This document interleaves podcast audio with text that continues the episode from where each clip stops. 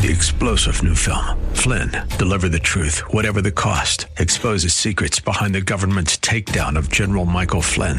Flynn knew what the intel world had been up to. He ordered the first audit of the use of contractors. This set off alarm bells. He told the truth. He was the most dangerous person for Donald Trump to hire. They had to get rid of Flynn. Flynn, Deliver the Truth, Whatever the Cost. Available now. Watch it today. Go to SalemNow.com. SalemNow.com. This is The Word to Stand On for Life with Pastor Ron Arbaugh. Your word is sharper than any two-edged sword, and it cuts deep into my heart. The Word to Stand On for Life is a radio ministry of Calvary Chapel in San Antonio. A live call-in show here to help you answer your questions about the Bible and how to apply the Word to your daily life. For more information on Calvary Chapel, visit our website, calvarysa.com. Get your Bible questions ready and call in now to 210-340-9585. It's The Word to Stand On for Life with Pastor Ron Arbaugh.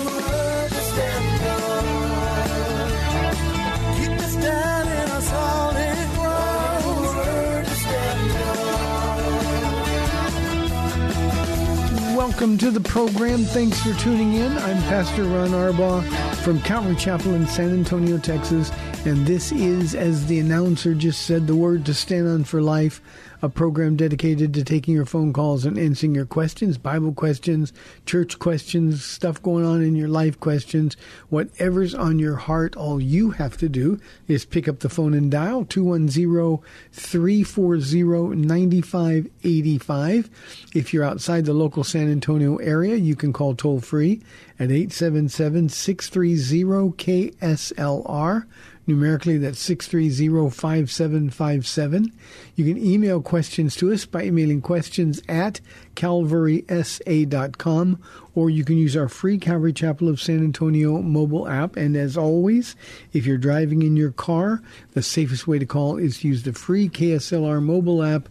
Just hit the Call Now banner at the top of the screen, and you will be connected directly to our studio producer. We are thrilled that you're here with us. A couple of things to clean up. Tomorrow, of course, Paula will be here on the date day edition of the program. On Friday, our program will be live from our men's retreat. Please pray for the men. We're really asking the Lord to meet us in a really powerful way up in Lakey, Texas. It's going to be warm, but we're tough. We can handle it. So just pray for us. We'd really like to see a genuine move of God's Spirit among our people. And so that's on our agenda. Tonight, I'm going to be teaching the book of Leviticus, chapter 8. I think an extraordinarily important Bible study tonight in terms of what it means for us, the application value that it has for our lives. So all of that's going on here at Calvary Chapel of San Antonio. Again, we'll take your phone calls on Friday live from the men's retreat, so the program shouldn't change as far as it relates to you, but we'll have a bunch of men in the room with us who will also be asking questions, and some of the questions that did not get answered at our Q&A that we have on Friday afternoon earlier than the program. Some of those questions we can deal with as well. So pray for us. I would appreciate one other update. I want to thank all of you who prayed for our meeting last night with the City Council here in Universal City. This was the final step in us being able to move to a bigger location, which is a desperate need that we have. And we don't have any money. That's why the need becomes desperate. So we are moving. We got a unanimous vote from the City Council last night supporting the rezoning of the property so that the church could go in there and use it. And for us, the real value of it is going to be that we can move all of our ministries under one roof. Malta Medical, which is our free doctor's office, our free Christian academy, Unusual Kindness, our free restaurant. We'll have room to open that up in the facility as well. We're going to be able to build anywhere from an 800-seat to a 1,000-seat sanctuary, which is our desperate need now because we're just so packed in. We really can't fit anybody else in. So thank you for your prayers. We watch God move on the hearts of the city council. Rezoning is not something that they want to do, especially for a church. They need the tax income that comes from retail sales. We have been trying to find a place in Universal City to move now for several years, and they just weren't open to it. And we've been able to watch the Lord move on their hearts. What was a very hostile environment 2 years ago and even a year ago when we first wanted to open up Unusual Kindness in the place next door to us. Suddenly, God turned their hearts toward us, and we just found favor through this whole process. Now, it's never a quick process. It's taken a long time, but we finally have the approval, and I credit that in part to the many, many people out there that we're praying. So we will be moving in the near future. There's going to be many months of construction and some other things going on. And, of course, we need a lot of money because we don't have any to do the construction in the building. But our pipe dream, the prayer that we've thrown up before the Lord is that we could hold our Easter service next year in the new facility. So pray for that. Doesn't seem likely, doesn't seem possible from a human perspective, but we're asking the Lord to grant us that kind of favor. Okay, well, thank you for all of that. Let's get to the questions that have been sent in. This one comes from A.B.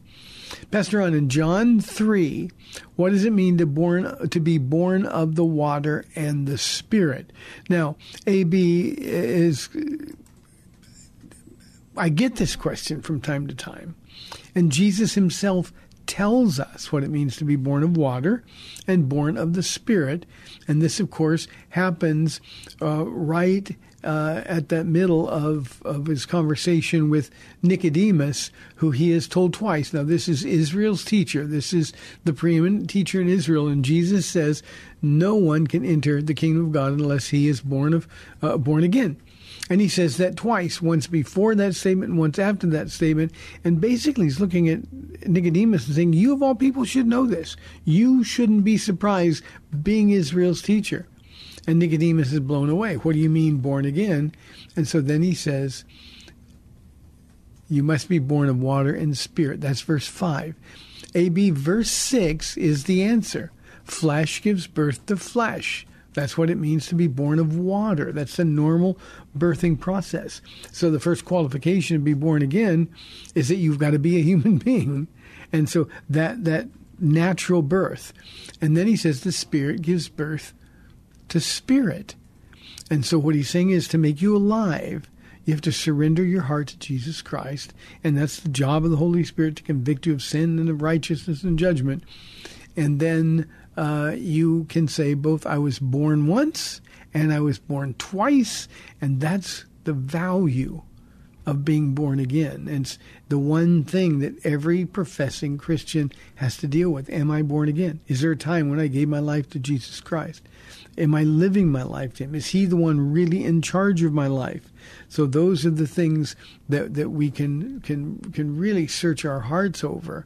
And that's what it means. So Jesus himself provides the answer. Now, there's all kinds of symbolism and allegory that people pour into this. Well, to be born of water, the water, of course, is a reference to the Word of God. Well, it is used symbolically that way, but that isn't what Jesus is saying at all. He makes it clear that being born of the water is our normal birth, our entrance into the world. And then there is a second birth. AB, one of the things that I've always appreciated about the Jesus people movement back in the 60s and 70s is that there was a huge emphasis on being born again. And so when you're born again, what we really need to do is Understand that's surrendering our hearts to Jesus Christ. Our lives once had a purpose. It was our doing, our will. And now, after being born again, the purpose of our lives is to be given to Him, completely and utterly to Him. So that's what it means. Thank you, A.B. Appreciate the question. Here's an anonymous question from our email inbox. Hi, Pastor Ron. When Jesus breathed on the disciples in John 20:22, was that different than in Acts 2? It seems like Jesus was empowering the disciples for a specific purpose, sending them out, but later would give them and everyone else the Holy Spirit at Pentecost. Please tell me if I'm understanding this correctly. No, I don't think you are. Again, there's nothing really wrong with what you're saying, but that's not what is going on. Jesus, the resurrected Christ, in John chapter 20, breathes on them and said, "Receive ye the Holy Spirit of God." What he was doing there, Anonymous, was sealing them with that deposit. He was giving them, remember, he's given this great commission. He's warned them that they're going to be before kings. They're going to be persecuted and imprisoned, and even some of them would be killed. Persecution was such, but I'm giving you this seal.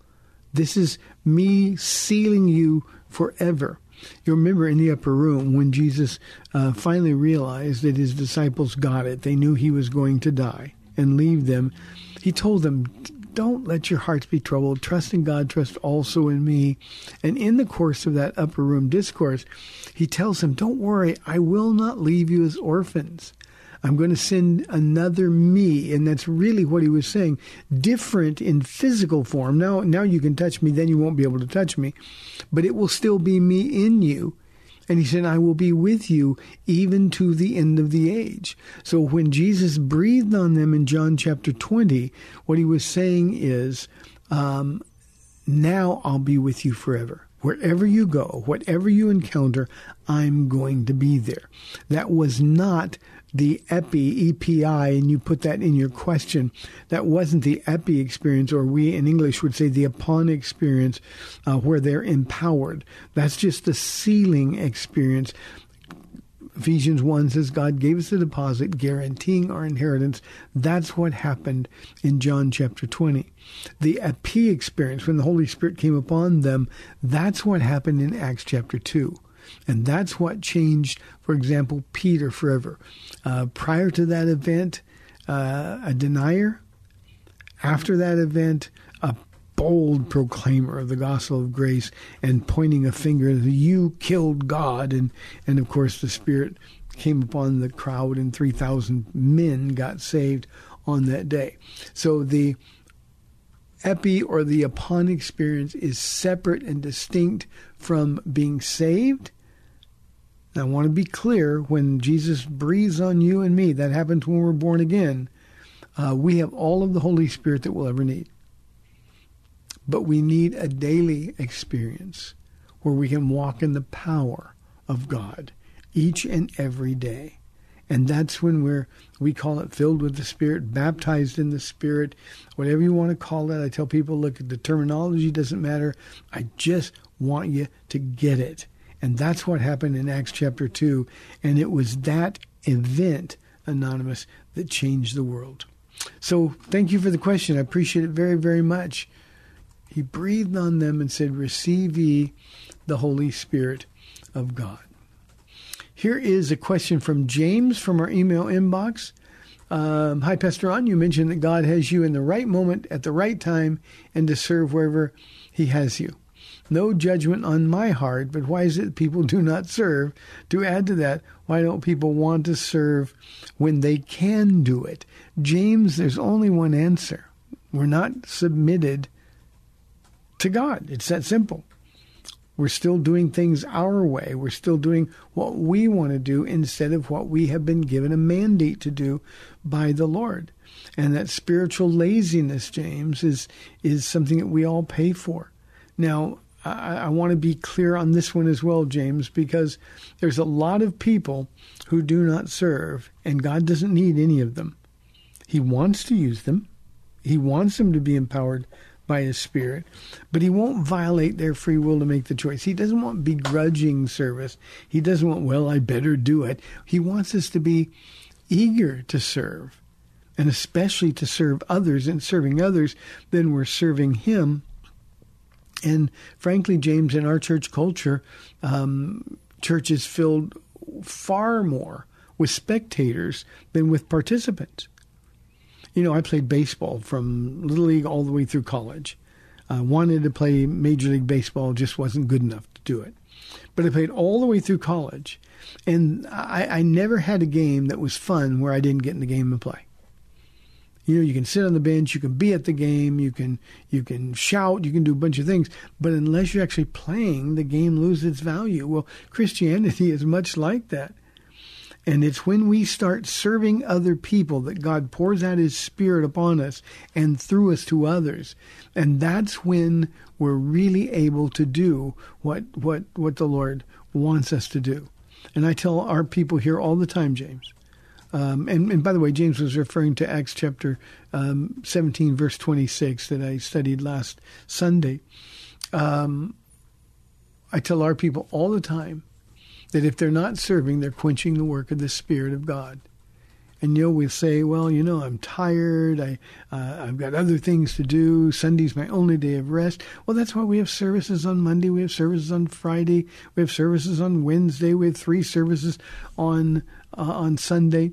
I tell people here at our church, James, they should be here on Sunday, at least 2 services, and in all likelihood, that'll be here all 3. Not to listen to me 3 times, but a service to listen to the Word being taught, a service to serve others, and then a service to pray, a service to do something else. I mean, that Sunday belongs to him, not to us. And we still take it like, well, I want to watch the Cowboy game, or wow, I got to get to lunch, or I need to take a nap. So that's why people aren't serving. And it's also why, James, in large part, it's also why they are missing out on the power experience of the Holy Spirit. Paul says, never grow weary in well-doing. And to make sure we don't grow weary, a lot of times we don't do well at all. Thank you very much. I appreciate the question. Let's go to our friend Greg in Bo Verde on line 1. Greg, thanks for calling. You're on the air. Hey, Pastor Ron. I'm glad I got this chance to talk with you. I'm so glad you have this show. It's really great. I listen to it all the time. My question is, having a little bit of a tough day, you know, my situation and what the Holy Spirit told me back in June. Mm-hmm. And when you start to feeling, let's say you have a bad day, I'm just kind of questioning, you know, what you heard was truth, you know, is this really going to happen? You know, maybe they'll get a little depressed about it. Do you ever have days like that since you've been born again? And if so, what do you do that really helps you? Great. But this is a question I could spend a half hour on. Obviously, I won't do it, but your heart is such a blessing to me, and your honesty. I think it's really important. You asked, do I ever have days like that? Every Christian has days like this. Let me give you just an example that's very current with us. I mentioned at the top of the program that we got a unanimous vote from the city council on a building, a 5.5 times bigger building than we've got. So we now are earnestly beginning the process of getting architects and beginning reconstruction of the project. And, you know, there's an empty building at Rolling Oaks Mall, the Macy's building, which is, I want to buy it. I've always wanted to buy it. It's empty. It's perfect. It's got thousands of parking places. Just perfect. And there was a day when Paula and I were up there praying for that building. And I felt like the Lord said again, I felt like it was the Holy Spirit speaking in my heart and saying, okay, make an offer to buy that building. And I made an offer to buy the building. Now, we don't have any money, but the idea was I believe God told me that. And the reality is that we made that offer. Nothing came of it.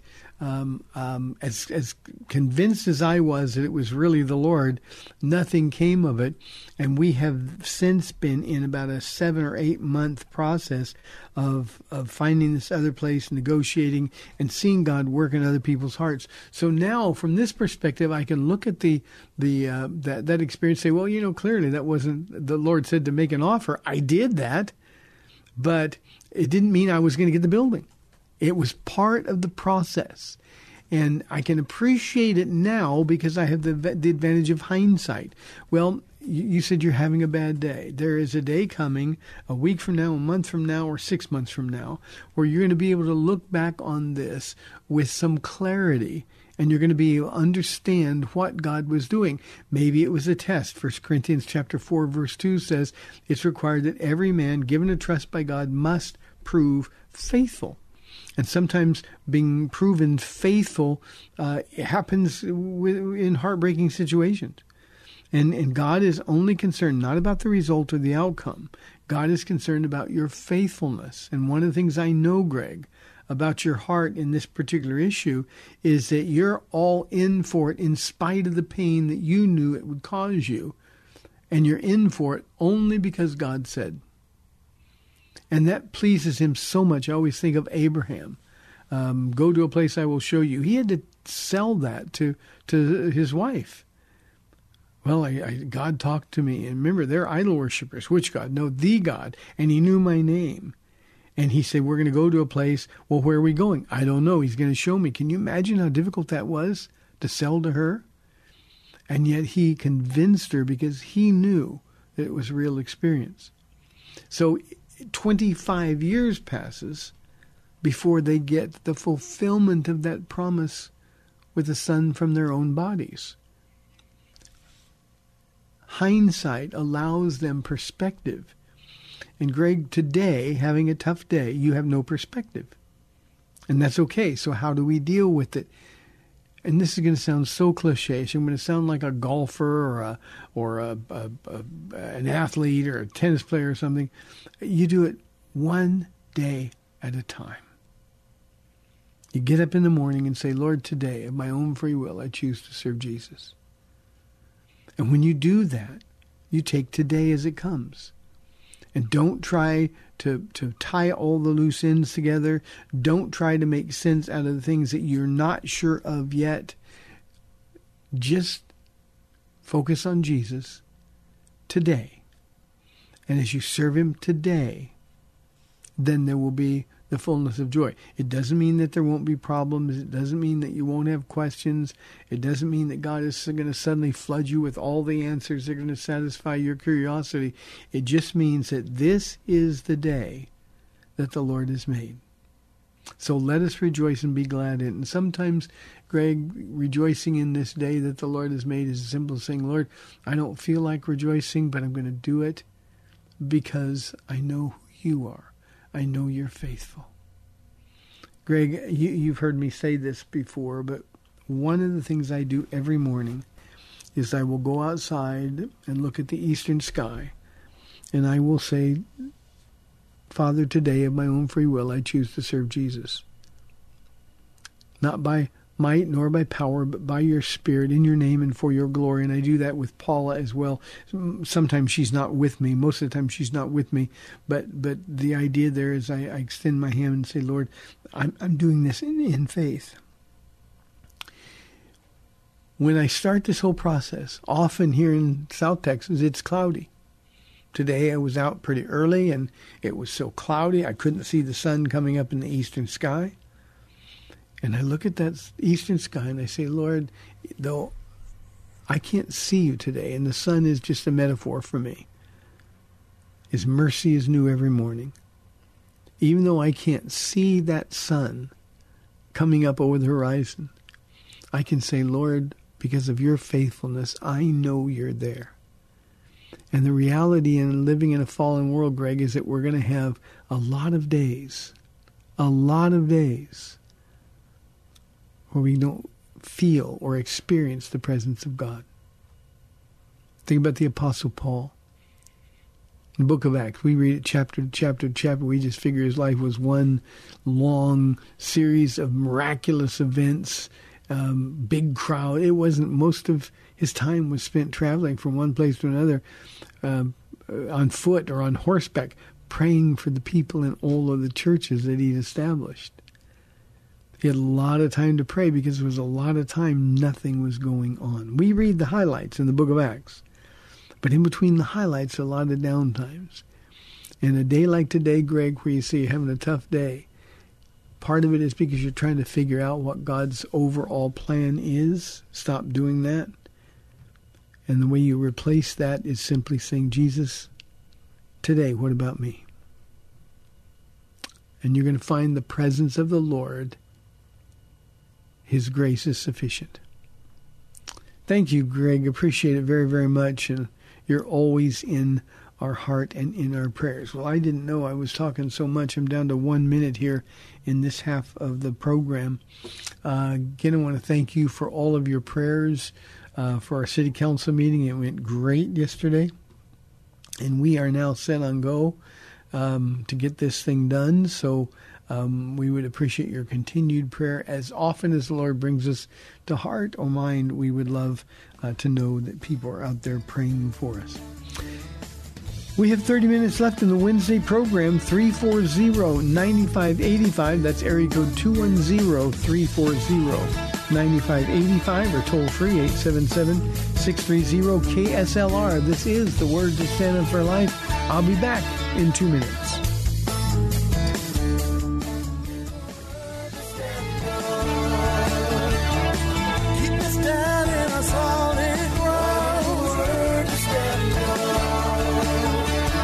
Welcome back to The Word to Stand On for Life. We're taking your calls at 340-9585 or toll-free 877-630-KSLR. Now, here's Pastor Ron Arbaugh. Welcome back to the second half of our Wednesday program, 340-9585 or toll-free 877-630-KSLR. Here are some questions that have come in while we wait your phone calls. This first one is anonymous from our email inbox. Obviously somebody from our church. Hi, Pastor Ron. Since last week, I've been going around and inviting people to the men's retreat, and out of the at least 10 people I asked, 7 of them are not going. I know one of them pretty well, and he said he never goes, said he would rather not go, did not provide a reason, besides, it's not my thing. Another person said it's difficult to sleep on the bunk beds. One person said he did not prioritize it with his work schedule. I hope I'm not judging, but this breaks my heart.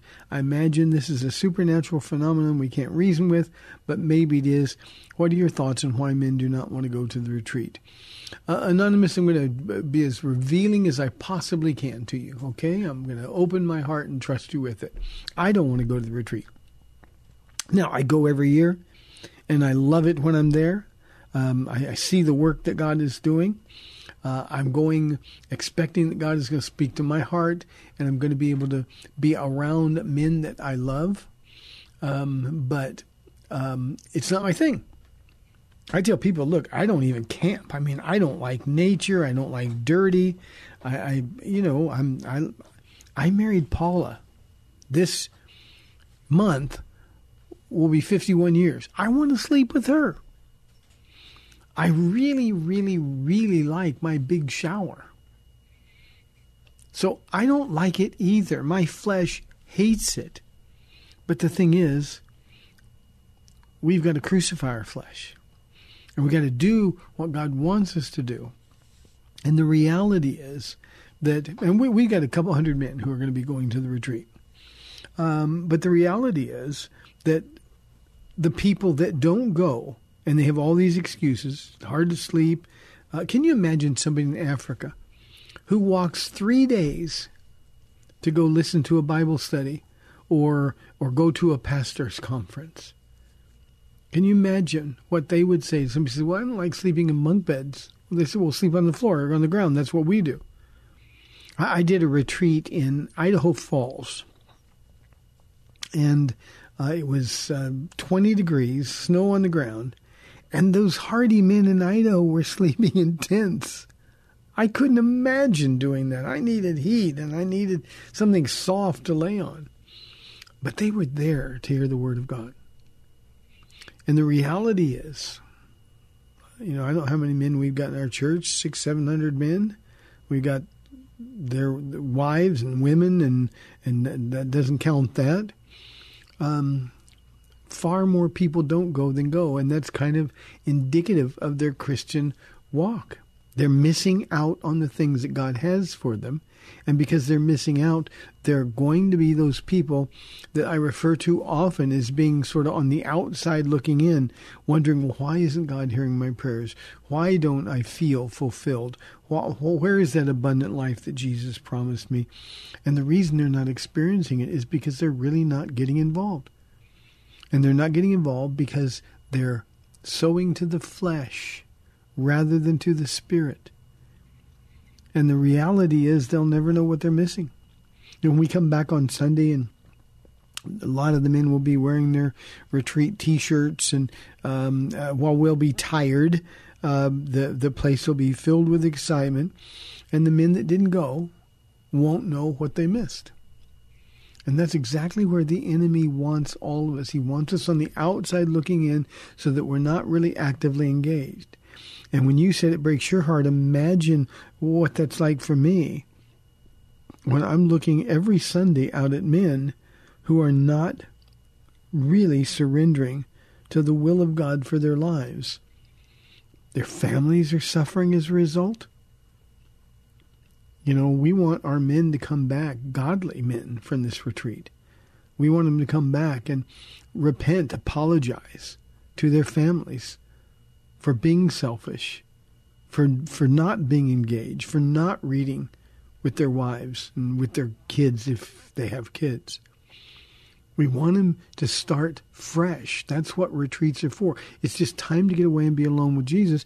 And the people that you've been talking to, they just demonstrate that time being with Jesus isn't a priority for these men, Anonymous. And the sad reality is they're going to continue living their lives pretending that everything is fine. And it's just not fine.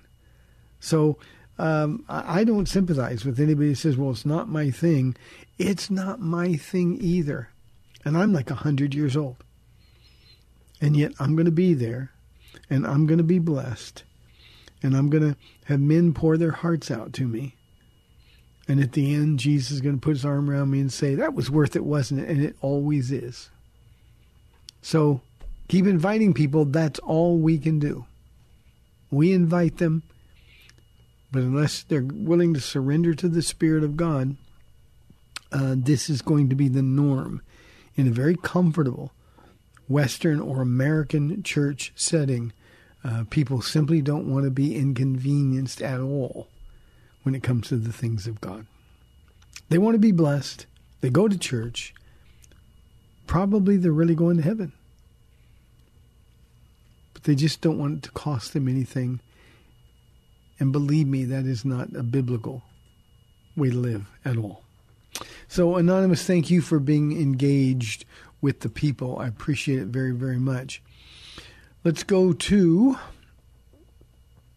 our next question is from our mobile app. This one also anonymous. How old was Noah when he died?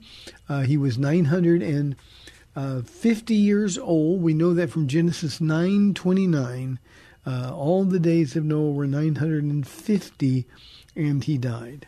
Pretty remarkable life. I'm going to actually be talking a little bit about Noah in the one session that I do at our men's retreat. So I'm actually really thrilled to have the opportunity to talk about Noah. 950 years, and you know, we've got one stumble and fall recorded for us in Scripture, but Noah was a hero, an absolute hero, a faith giant. So I think that answers your question. Thank you very much, Anonymous. Here is a question from Scott from our mobile app. Pastor Ron, what is replacement theology? First of all, Scott, it's heresy. I want to get that out in the open. Replacement theology is that the church has replaced Israel in all of the promises that God made to Abraham. So Israel, the promises were made to them.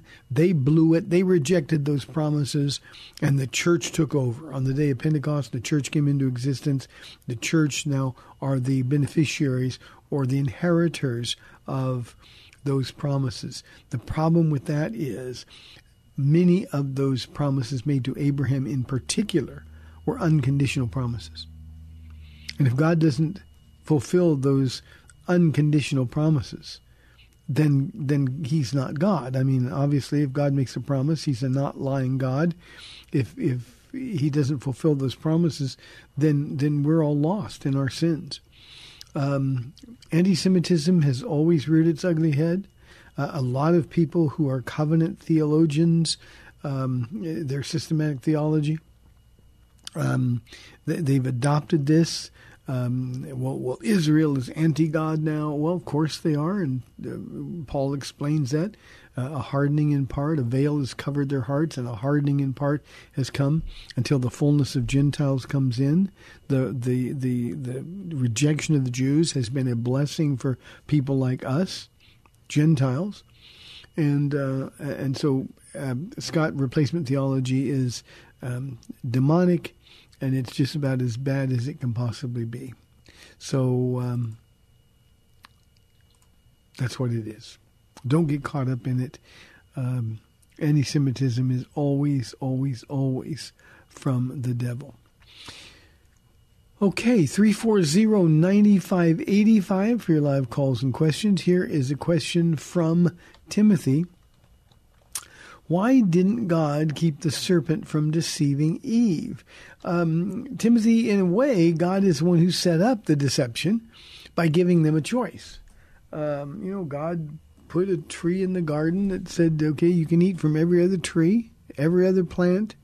You can eat from it, but one tree, the tree of the knowledge of good and evil. From that tree you must not eat, because in the day that you eat it, you will surely die.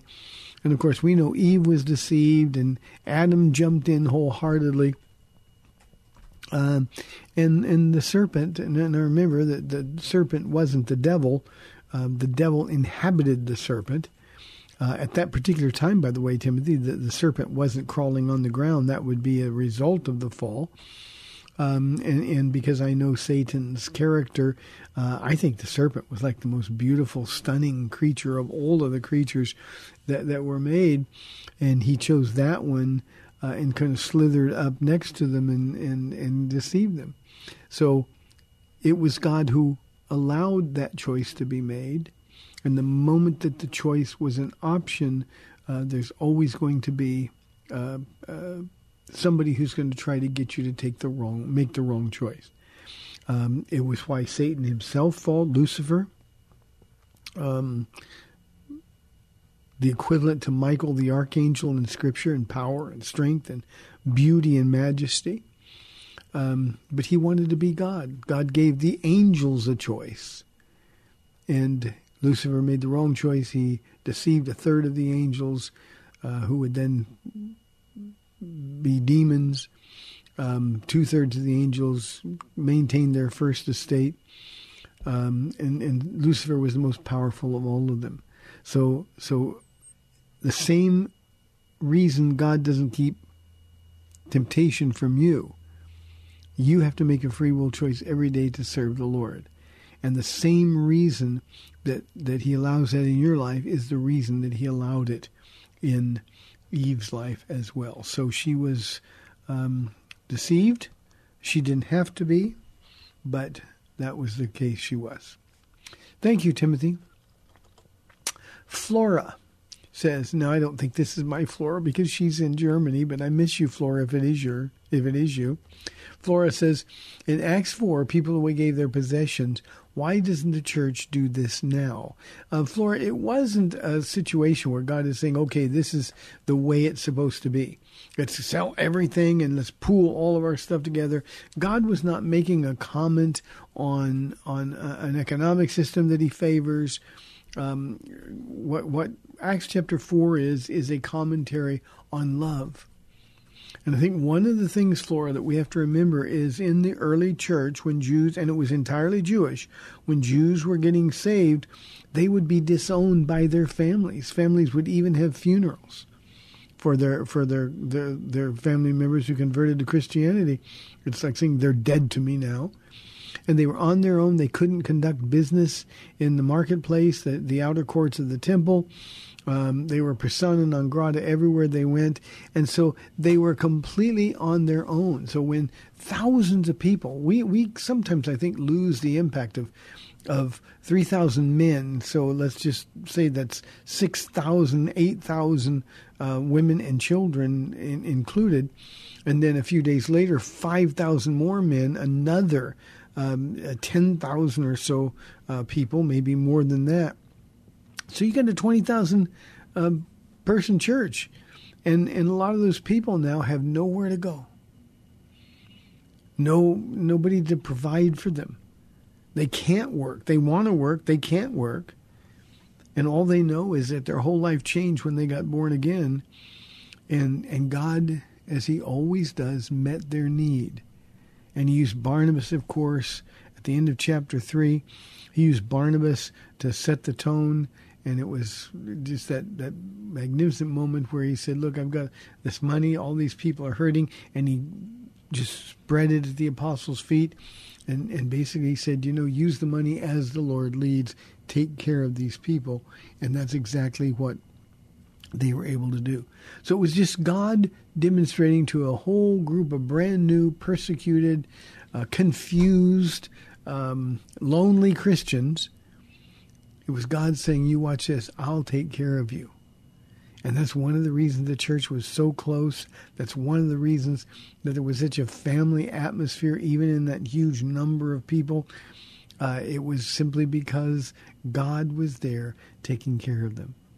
So the church doesn't do this today because we don't need everybody to give their money away.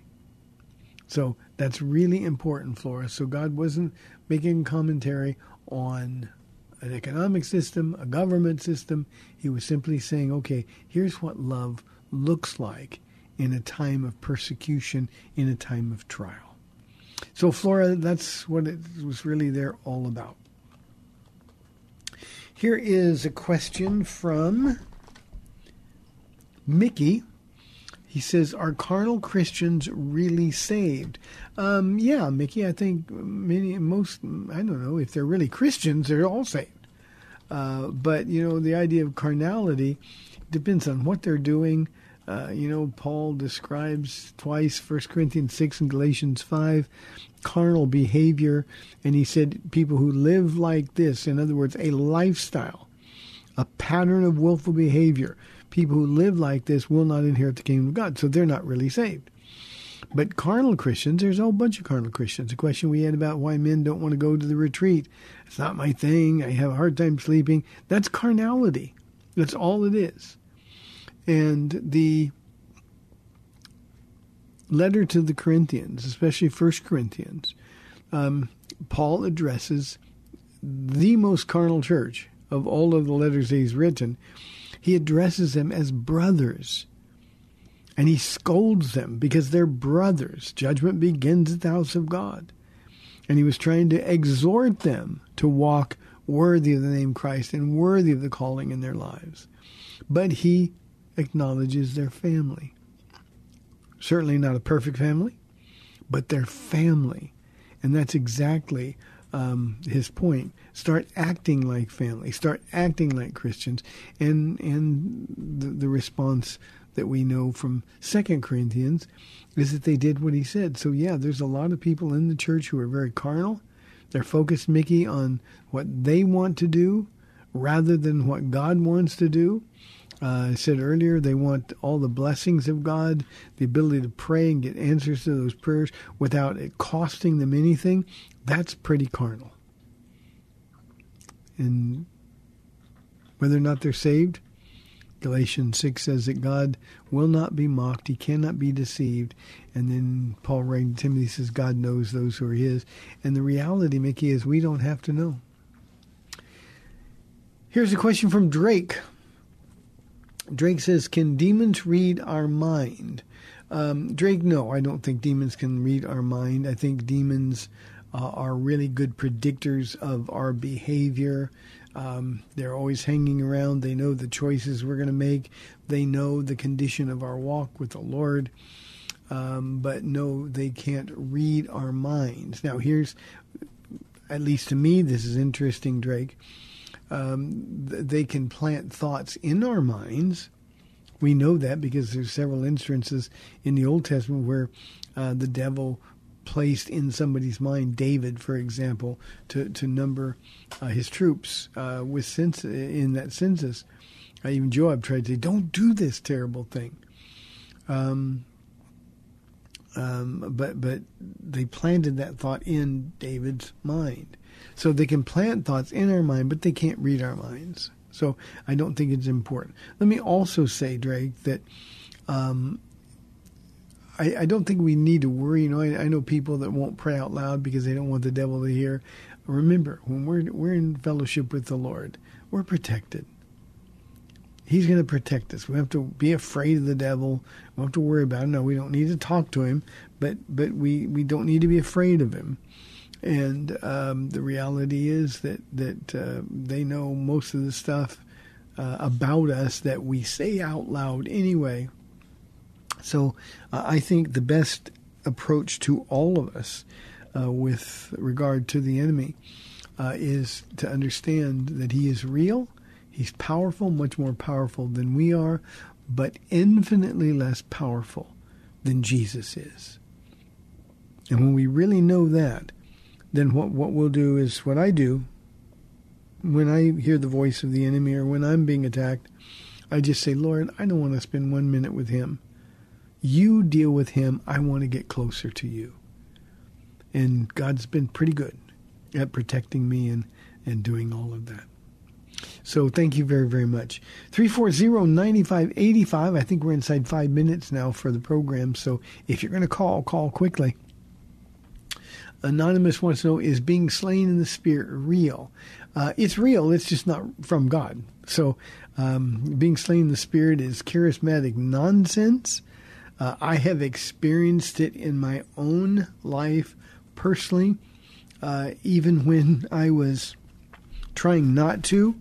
There was a power in that room, and it knocked me off balance a little bit, and I was steeling myself so that I wouldn't fall down. Everybody in the auditorium, there was like 20,000 people there, and everybody was falling down in sections. It was a Benny Hinn nonsense, and they were falling down in sections, and I just thought, that can't be right. Now, this is when I'm a new believer. I was at Benny Hinn's place because I thought this was an anointed man of God. So I know it was real. It knocked me off balance. But watching what happened in that event, it was clear that it was staged. It was clear that it wasn't real. But it was equally clear, Anonymous, that there was real power there.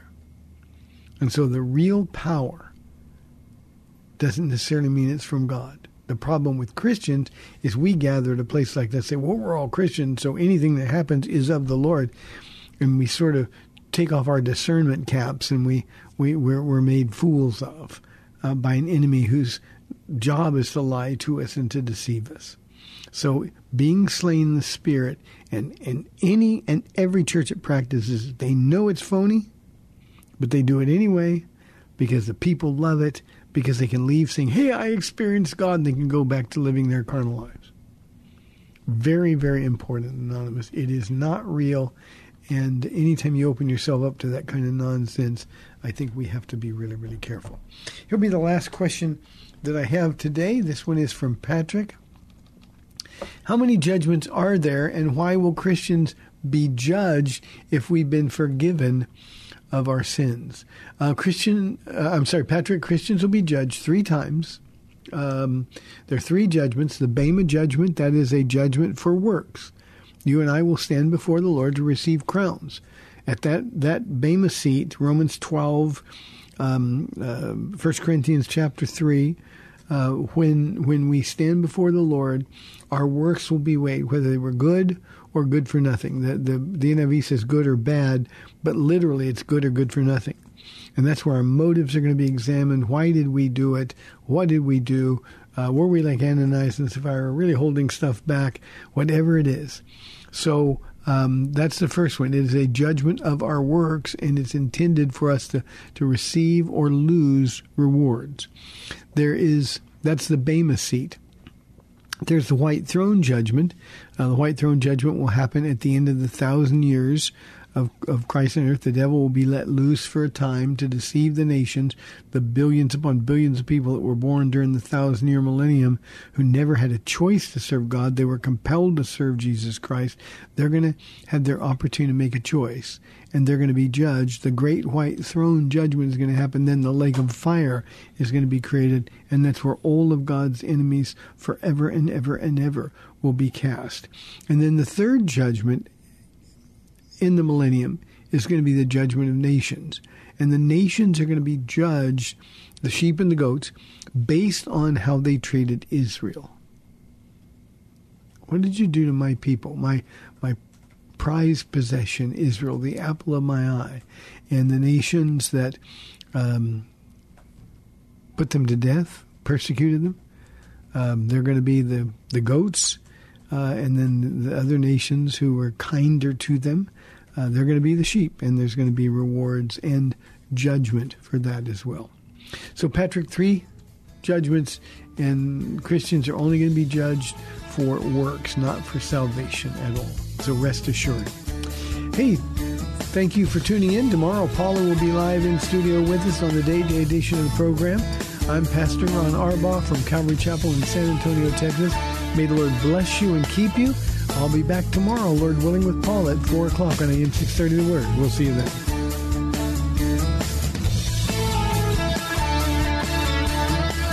Thanks for spending this time with Calvary Chapel's The Word to Stand On for Life with Pastor Ron Arbaugh. The Word to Stand On for Life is on every weekday afternoon at 4, and Pastor Ron invites you to find out more about Calvary Chapel at calvarysa.com. The Word to Stand On for Life was sponsored by Calvary Chapel of San Antonio.